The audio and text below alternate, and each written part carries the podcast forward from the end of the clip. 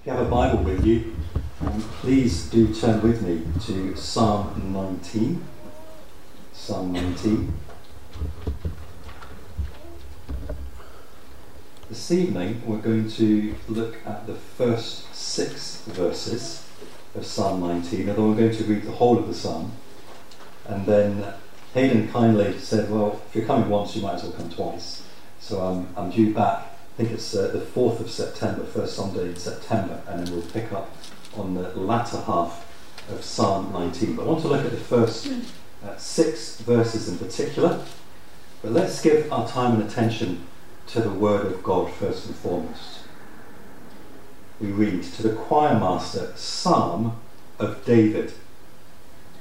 The heavens declare the glory of God, and the sky above proclaims his handiwork. Day to day pours out speech, and night to night reveals knowledge. There is no speech, nor are there words whose voice is not heard. Their voice goes out through all the earth, and their words to the end of the world.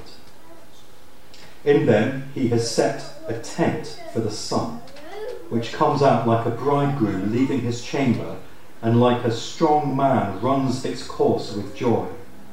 Its rising is from the end of the heavens, and its circuit to the end of them, and there is nothing hidden from its heat. The law of the Lord is perfect, reviving the soul.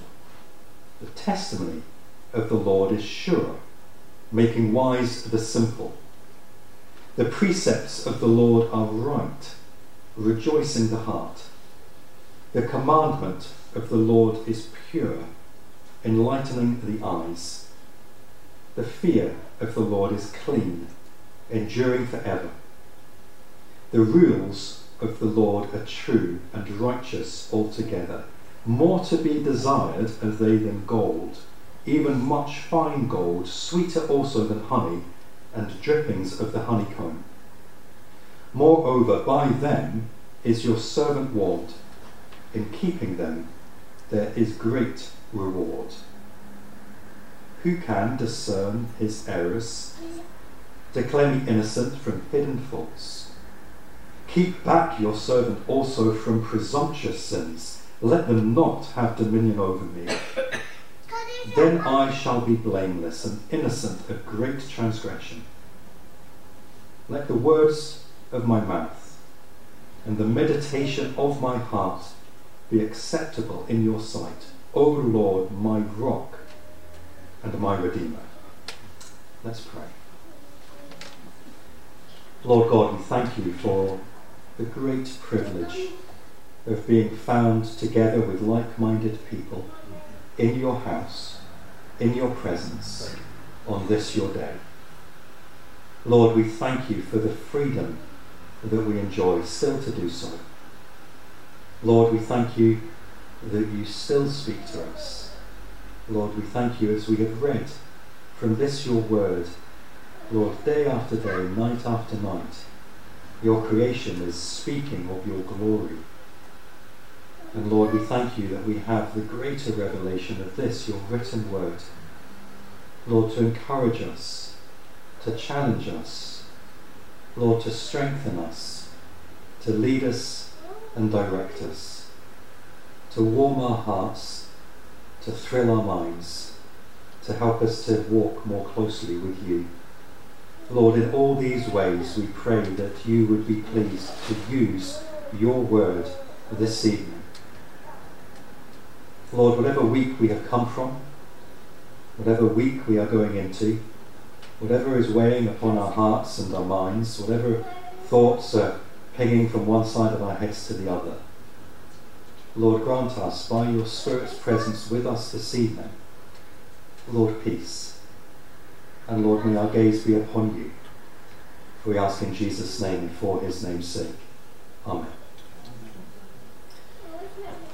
I've concluded, I don't know whether you agree with this, I've concluded that the most gifted theologians who can talk about the beauty, the majesty, the wonder, the holiness, the love and the glory of God are those who can do so to children.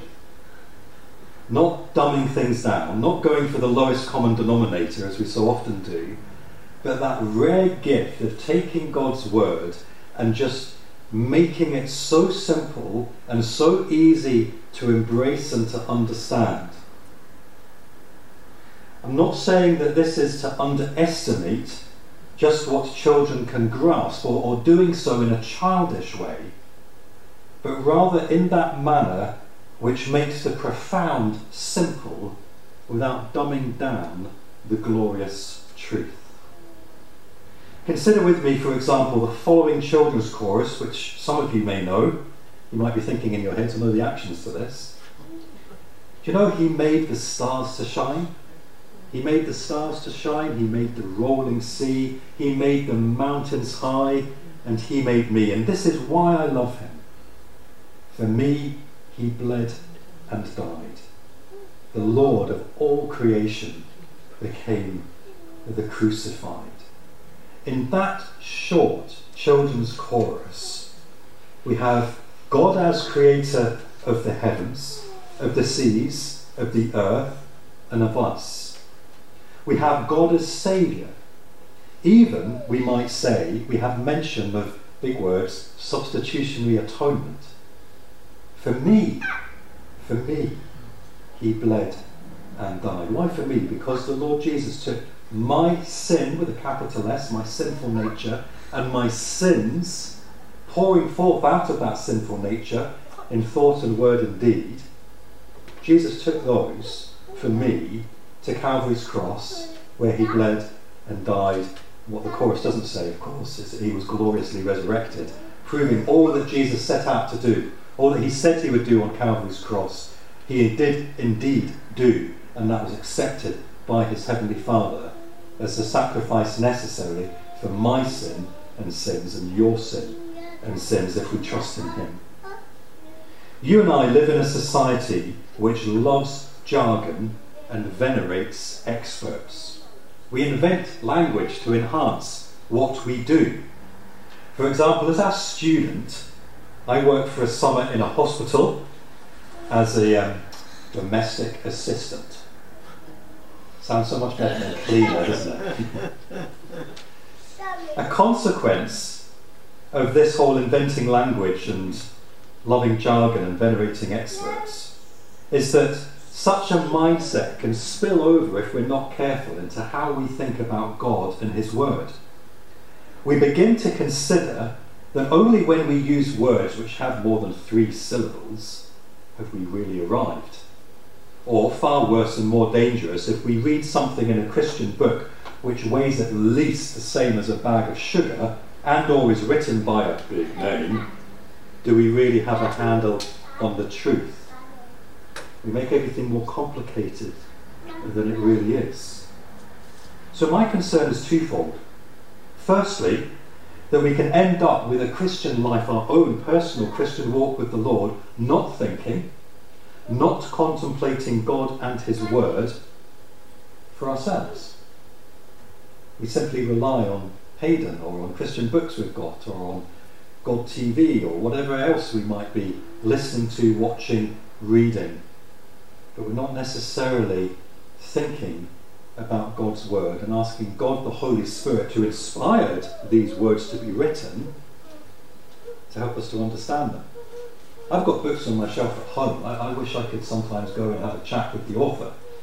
Say, I don't understand what on earth you'll get going on about on, on page twenty-seven. Could you help me? But we have the great privilege of being able to listen to and speak with the Holy Spirit, the author who inspired these words to be written.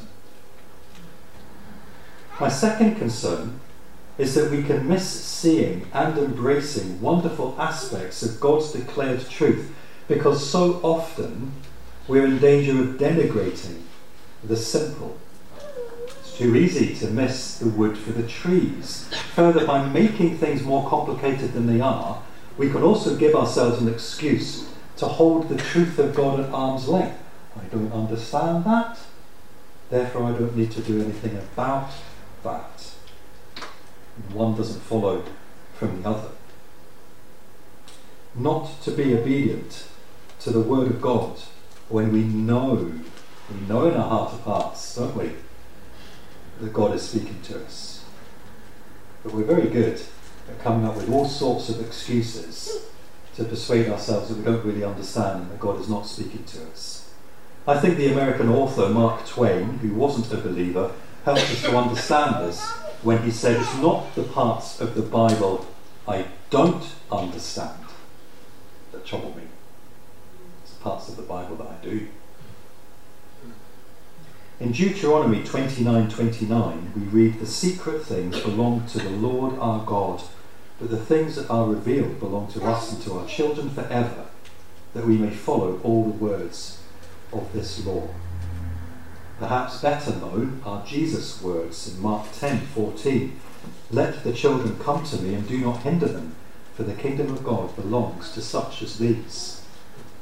So God, Father, Son and Holy Spirit, recorded particularly in the words of Jesus when he was walking in flesh here upon this earth, fully man and fully God at one and the same time, has a real heart concern for children.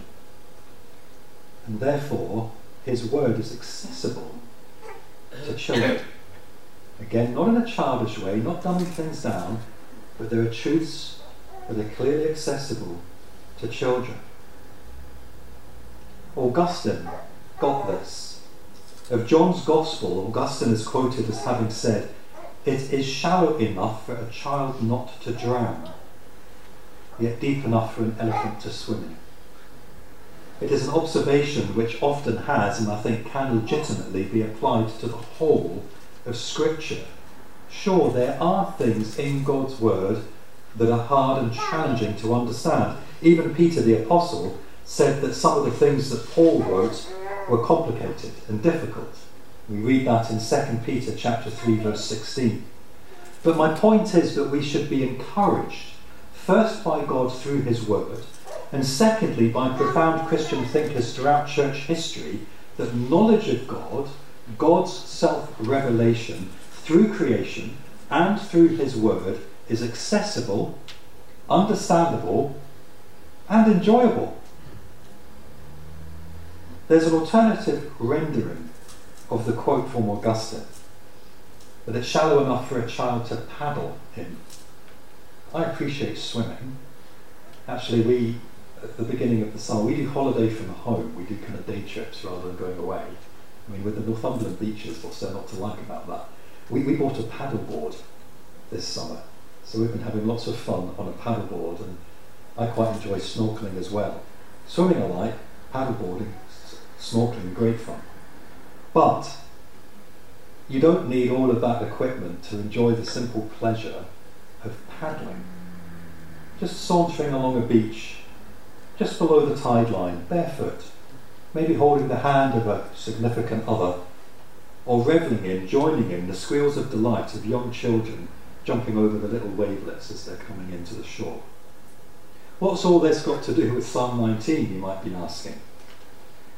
My suggestion to you is that this is a psalm which makes the profound simple, through which the Lord encourages us first to look up to look up and embrace afresh wonderful aspects of God's self-revelation, first through his creation, verses one to six, as the psalm is structured, and secondly, to look in to the beautiful benefits of his law or word, verses seven to eleven, before challenging us in verses twelve to fourteen how we should respond to God's self-revelation through creation and through his word. I suggest that there is also significant joy expressed by the psalmist as he contemplates these twin modes of God's self-revelation through the world, through the word, and then asking us to respond to such. Neither God's revelation through the world or through the word have become so familiar to the psalmist in the sense that they have become boring to him or go unnoticed. So here in Psalm nineteen are simple truths, profoundly expressed and clearly precious to David. So this evening, as I said earlier, I want to focus on God's revelation through his creation, verses one to six, before giving our attention more fully to the beautiful benefits of God's word and our necessary response to God in verses seven to fourteen next month, a few weeks hence.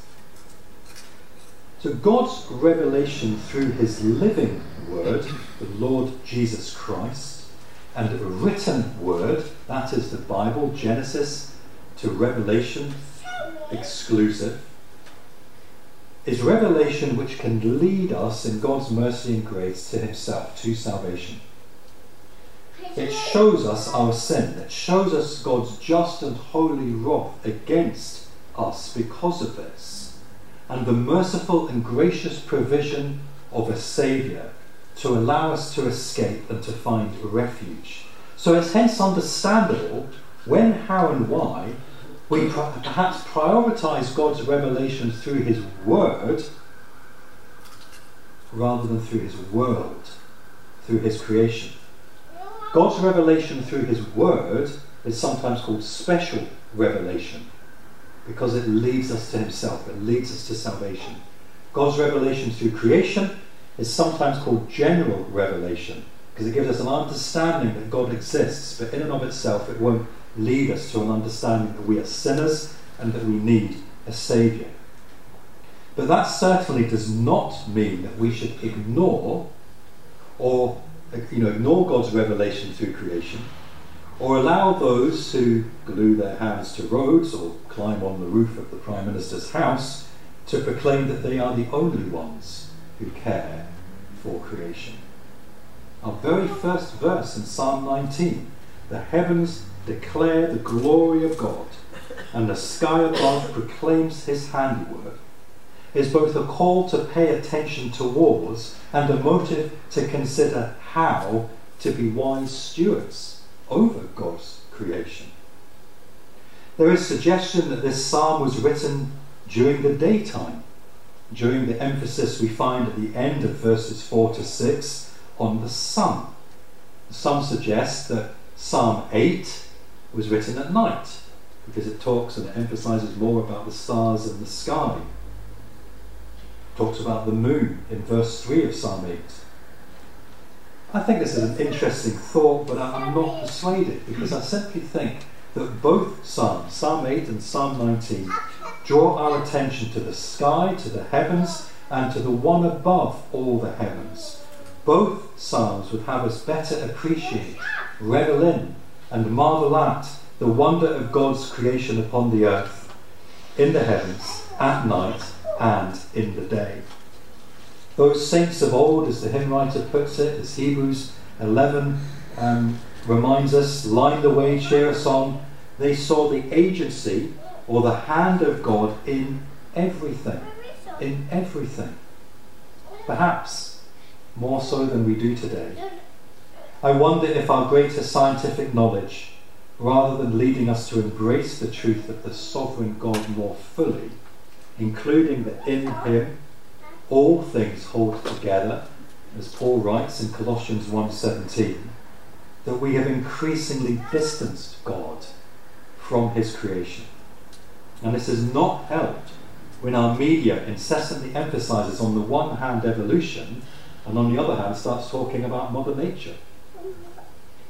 So with a desire to counteract at least some of this, allow me to share a few facts about the heavens and the sky, which I hope will help us to see that they truly do declare the glory of God and proclaim his handiwork.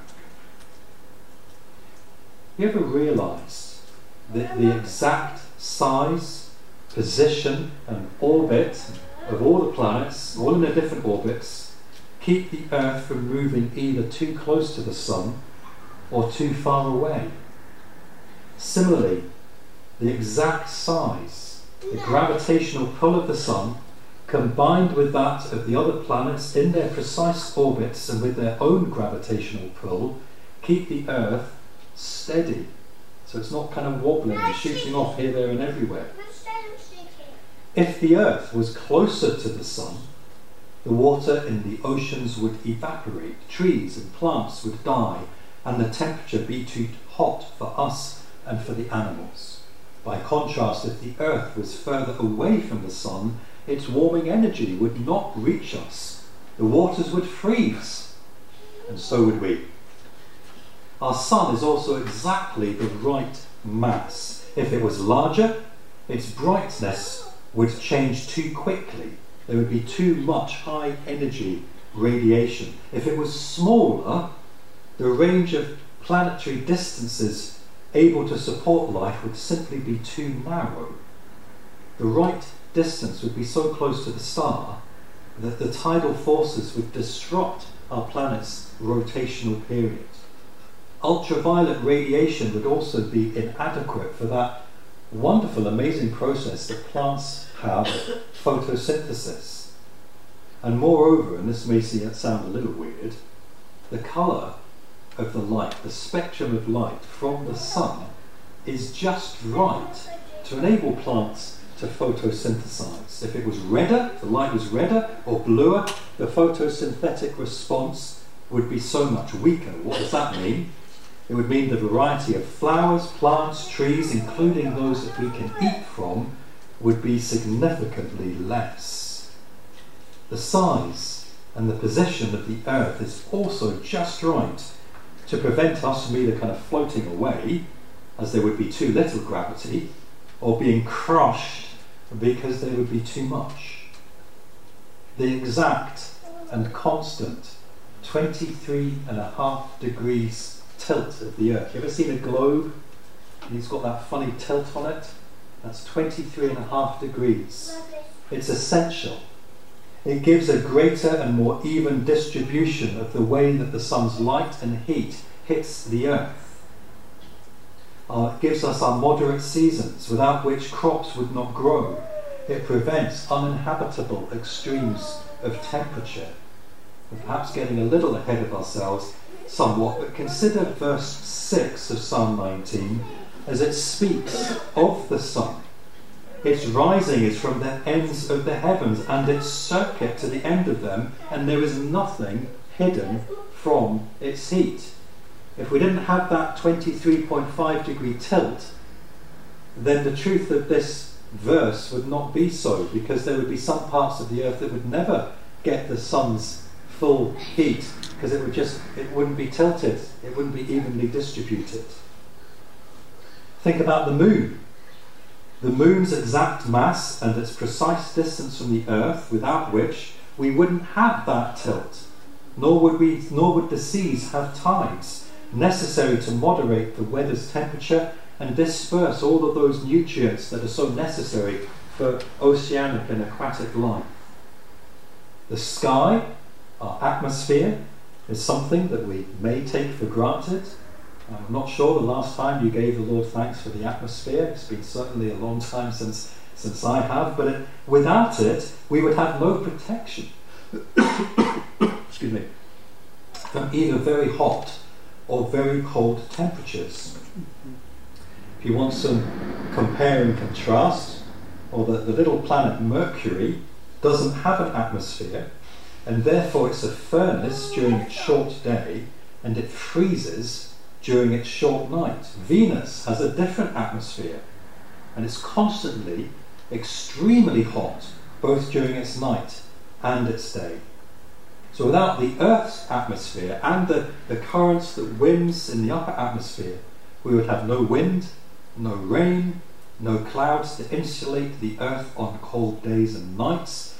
We would, putting, we would be putting on our gas boilers or air source heat pumps or whatever you have a lot more during the winter, because there wouldn't be that cloud cover to keep the heat in. There is so much more that could be said about our world, and this is notwithstanding the sheer majesty of glorious sunrises, sunsets, the wonder of the thousands of stars that we can see on a clear night, and the billions more that we can't. We can appreciate why the theologian John Calvin, perhaps based on the first verses of Psalm nineteen, declared creation as the theatre of God's glory. Creation is the theatre of God's glory. And as we read elsewhere in the scriptures, the Lord, Psalm one oh four verse five, he set the earth on its foundation so that it would not be moved, or you could equally translate that, or will not totter, which reinforces, or actually gets there first, is more accurate, in terms of that whole gravitational planet size orbits and all the rest of it that keep our Earth precisely where it is. Isaiah forty-eight verse thirteen, my hand laid the foundation of the earth, and my right hand spread out the heavens. When I call to them, they stand forth together. Together, there is that cooperation, that partnership, if you like, between the planets and their orbits, all to benefit us. All to benefit us. The declaration of the glory of God, the proclamation of his handiwork, is both unceasing and truly universal. Day to day pours out speech, night to night reveals knowledge, verse two of Psalm nineteen. If we look up each day, every night, it's replete with the testimony of God. Most assuredly, as Jeremiah put it, the steadfast love of the Lord never ceases. His mercies never come to an end. They are new every morning. Great is your faithfulness. Lamentations three twenty-two and twenty-three. So if there are any downcast, struggling, anxious here this evening, almost certainly, can I encourage you to look up? Look up when you leave church tonight.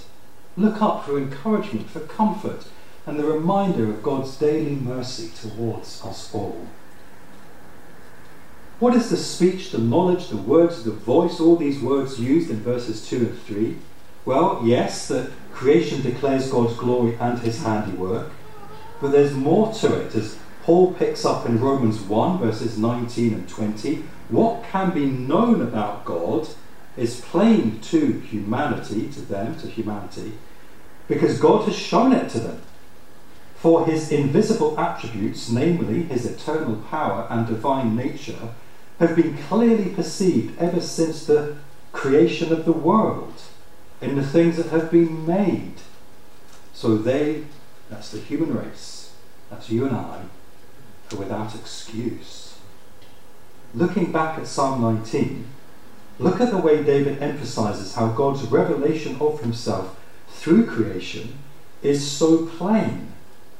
How he has shown humanity why his eternal power and divine nature can be clearly perceived, living up, leaving us with no excuse, no excuse to deny his existence. So in verses one to four, and the words are all kind of one on top of the other almost, we read that God through his creation declares, proclaims, pours out speech, reveals knowledge, and that this communication, verse three, is heard throughout the earth to the end of the world, verse four. So the problem is not that knowledge of God is beyond our grasp or comprehension. The problem is that most of humanity doesn't want to hear. Most of humanity, as it were, walks around with those great big headphones on, seeking to cancel out what God is clearly saying. Ears are stopped to the simple, awesome, supremely powerful God says of Genesis one, the method of creation overcomplicated by humanity. God removed as creator from humanity, not because we don't understand, but because we do. Most of humanity would rather pretend that creation is godless, for then our rebellion, and it is, our rebellion against God is no rebellion at all, because God doesn't exist. Who am I rebelling against? Of course, the absolute tragedy in all of this is that the very God who can forgive, save, restore, assuage guilt. One of the best questions you can ask, let's be optimistic and say a not yet Christian rather than a non-Christian. If you know them, if you get to know them well, one of the best questions you can ask them is, what, what do you do with your guilt? What do you do with your guilt? How do you come? How do you manage day by day? Because in and through Christ, and only in and through Christ, is that guilt removed. Therefore, as Christians, we must be confident in the truth of God as creator, and be able to gently show that the heavens do indeed declare the glory of God. It is a truth that may well not save, but it is a truth that will encourage people to acknowledge God, and then we pray in his sovereign grace respond to him through his mercy accordingly as the Saviour that they so desperately need to save them from their sin and sins. During the French Revolution, there was a, never heard of him before, pinched this from a commentary, it's a revolutionist called Jean Bon Saint André said to a peasant, "I will have your steeples pulled down, that you," forgive my pseudo-French accent, "I will have your steeples pulled down, that you may no longer have any object by which you may be reminded of your old superstitions." "But," replied the peasant, "you cannot help leaving us the stars." You cannot help leaving us the stars. Indeed, more contemporary, there's a lady in a church in Gateshead, it's not this one. She was a fervent atheist. She came to faith having read a science book and being left unsatisfied with the explanations given as to how the universe came to be. She was persuaded of creation by God, and she latterly came to Christ through the mercy of God. The lady is a modern-day example of why Paul, in his address to the thinking men of Athens, recorded for us in Acts seventeen, began with creation. You ever noticed that? Paul says, "The God who made the world and everything in it, being Lord of heaven and earth, does not live in temples made by man, nor is he served by human hands, although he needed anything, since he himself gives to all mankind life and breath and everything. And he made from one man every nation of mankind to live on all the face of the earth, having determined allotted periods and the boundaries of their dwelling place, that they should seek God and perhaps feel their way toward him and find him. Yet he is actually not far from any one of us. But in him we live, move, and have our being. And even some of your own poets have said, for we indeed are his offspring. Being then God's offspring, we ought not to think that the divine being is like gold or silver or stone, an image formed by the art and imagination of man. The time of ignorance God overlooked, but now he commands all people everywhere to repent, because he has fixed a day on which he will judge the world in righteousness by a man whom he has appointed, and of this he has given assurance to all by raising him from the dead." At Acts seventeen, twenty-four to thirty-one. Interestingly, the neat distinction we draw between God's revelation through creation and God's revelation through his word, both living and written, is one that Paul appears to conflate in Romans ten. So having emphasized the message of salvation and the importance of the word, Romans ten, five to sixteen, we read the following where Paul quotes from Psalm nineteen verse four and seems to apply God's clear communication through his creation to his clear communication through his word. Paul writes, "Faith comes through hearing, and hearing through the word of Christ. But I ask, have they not heard?" That is the word of Christ. "Indeed they have."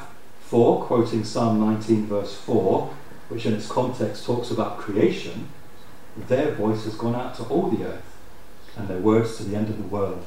Just goes to show that our human systems are sometimes totally inadequate for trying to understand what God is doing through his greater word. There is a further lesson for us as Christians. We know from elsewhere in Scripture that we, as Christians, are not immune to sometimes stopping our ears, hardening our hearts against God's clear communication. In his grace, God repeatedly warns us against so doing, and he urges us to encourage each other to keep listening. Today, tonight, if you hear his voice. And from Psalm nineteen that we have read so far, may we legitimately say, when, when you hear his voice, not if you hear his voice. "Do not harden your hearts as in the rebellion. Take care, brothers, lest there be in any of you an evil, unbelieving heart, leading you to fall away from the living God. But exhort one another every day, as long as it is called today, that none of you may be hardened by the deceitfulness of sin." Hebrews chapter three, and verses seven, eight, twelve, and thirteen. So not only should we look up, sometimes as Christians we need to listen up to. We need to listen up to. Our remaining verses for this evening, from Psalm nineteen, the end of verse four to verse six, draw our attention to the sun, its joyous procession across the day's sky until it rests in its nightly tent, and by derivation, its heat and its light. None of these we should take for granted. Each day, this day, is a blessing from God. Only this day, only today, is guaranteed by God as a day of salvation. Second Corinthians six verse two. We don't know what tomorrow is going to bring. We don't know how many days we each have. Only the Lord knows all the days ordained for us. As David says in Psalm one thirty-nine verse sixteen, but the Lord has promised that as our days are, however many there may be, so shall our strength be.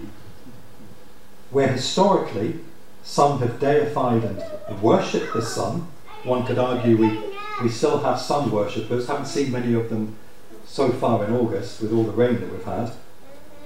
These verses and others are adamant that the Father of lights, as James puts it in James one verse seventeen, as James describes God, God himself is the creator of all the lesser lights, sun, moon, stars. In them, in the heavens, God has set a tent for the sun. So friends, through his creation, God speaks, and he very much blesses. There are wonders to behold, to contemplate, and even enjoy. And through the intricacy of God's creation, we may also see his tender, loving care for all. Everything has been created both in a way which proclaims God's glory, but also that is it just right. If you like, the, the divine Goldilocks principle is the earth is just right for us as his created children to live.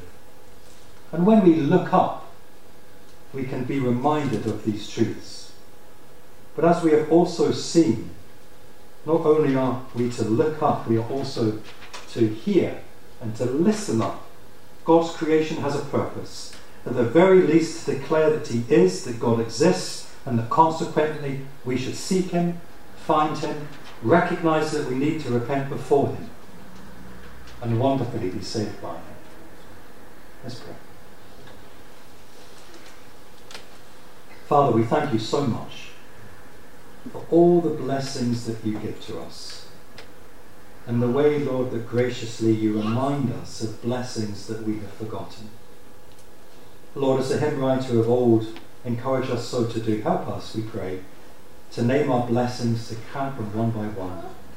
Lord, when we're discouraged, Lord, when we're upset, when we're fearful, fretful, anxious, when we feel failures, as we so often do, Lord, may we be reminded that by simply living on this earth, that, Lord, we are recipients of a whole plethora of glorious, wonderful blessings. Lord, blessings which inform our minds. Lord, blessings which thrill our hearts. And blessings, Lord God, that we can walk in, run in, jump in, swim in, dive into, listen to, see, hear, touch, taste, and smell. Lord, thank you for these, but thank you, Lord God, for the greatest blessing of all. Lord, being able to walk with you, talk with you, worship you, praise you, and obey you, because the greatest blessing of all is the, is the Lord God himself. Lord, speak to us this week, we pray. Help us to hear what you have spoken to us already this day, at the outset of this and another working week. And Lord, may our ears ever be attentive to you. We know, Lord God, that your ear is ever attentive to the cry of your people. But Lord, we pray that in a parallel way that you would help us to be attentive to what you are saying to us. Yes, through your creation, but also, Lord, through your word, that we might walk with you and love you and serve you more faithfully. We ask these things in Jesus' name and for his name's sake. Amen.